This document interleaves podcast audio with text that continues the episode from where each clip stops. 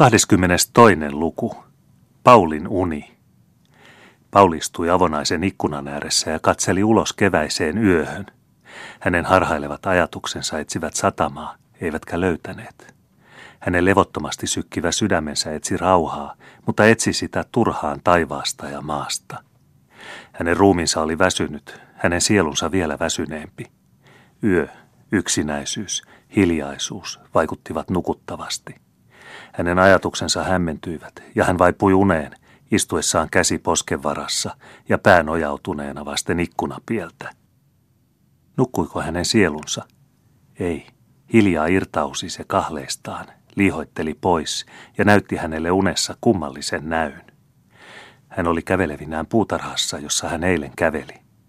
Hän etsi jotakin, hän ei tiennyt mitä, mutta hän etsi ikään kuin hänen elämänsä olisi siitä riippunut.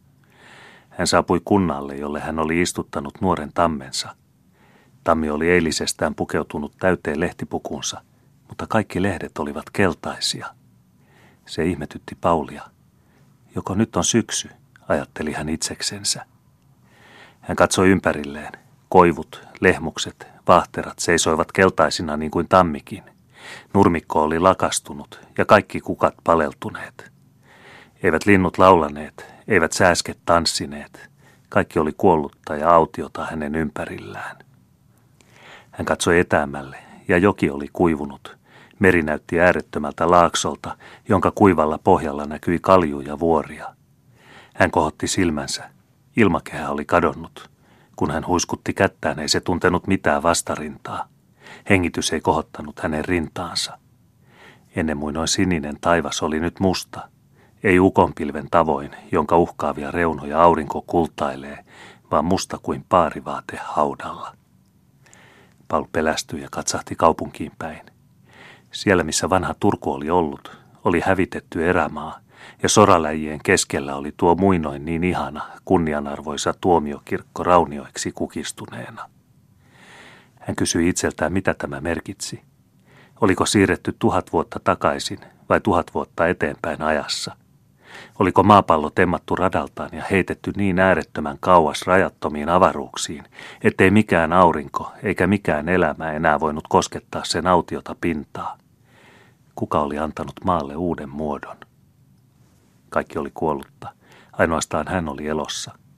Hän sanoi itselleen, ajattelen, siis olen olemassa. Entä sitten? Siinä ei ollut kylliksi. Hän uiskenteli kuin juureton untuva rannattomalla merellä. Hän tarvitsi pohjaa. Hän tarvitsi jotakin rakastaakseen ja jotakin, jota varten eläisi. Kuka on sinut kuolettanut? sanoi Paul nuorelle tammelle, sillä hänen sydämensä oli murheellinen. Sinä, sanoi tammi. Minäkö? Ja hän teki saman vapisevan kysymyksen jalkansa juuressa oleville kukille, kaupungin raunioille, hävitetylle erämaalle, maalle, taivaalle ja merelle. Sinä, sanoivat ne. Paul vihastui ja vapisi samalla kertaa.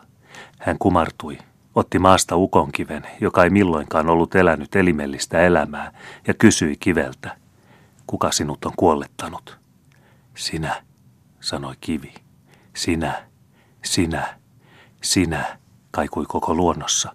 Mutta ne eivät olleet ääniä, joita korva kuuli. Ne olivat sanattomia, tuskallisia hätähuutoja, jotka kappalten olemuksesta kohosivat Paulia kohti ja ikään kuin kaikki olennot olisivat yhtäkkiä saaneet puhelahjan, kaikui joka haaralta hänen ympärillään. Sinä olet ottanut meidän Jumalamme. Anna meille takaisin Jumalamme. Jumalamme. Onhan teillä aine, ja aine on ikuinen, huudahti nuorukainen. Syvyydet huokailivat. Itse ukonkivi häpesi ikuisuuttaan. Onhan teillä vielä ihmisenki, eikö se ole teille tarpeeksi, sanoi Paul. Hänen tätä sanoessaan näkyi murhaava ivahymyily koko luonnossa. Keltainen tammi kohosi juuriltaan ja palveli Jumalan kieltäjää. Näivettyneet kukat suutelivat hänen jalkojansa, vuoret kumartuivat, erämaat vavahtelivat, maa halkesi hänen allansa ja hän vajosi hirmuisen kauhistuksen vallassa pohjattomaan syvyyteen. Paulista tuntui kuin hän olisi kuollut, ja enemmän kuin kuollut, tyhjäksi muuttunut. Kangistunein, raukein siivin koettivat hänen ajatuksensa turhaan kohota tietoisuuteen itsestään. Syvä synkkä pimeys peitti koko hänen olentonsa. Ja kuitenkin eli hänessä vielä jotakin, joka ei voinut kuolla, ei tyhjäksi raueta. Mutta se oli sama elämä, joka siemenessä uinailee. Pilkkopimeästä alkoi silloin kaksi kiiltävää pistettä tähtinä loistaa öisellä taivaalla. Ne selkenivät, ne näkyivät yhä lähempää, ja vihdoin Paul tunsi äitinsä ihanat silmät, jotka katsoivat häneen mitä hellimmän rakkauden tuntein. Hän lepäsi äitinsä rinnoilla, ja äiti suuteli ilosta itkien hänen kaunista kiharaista päätänsä.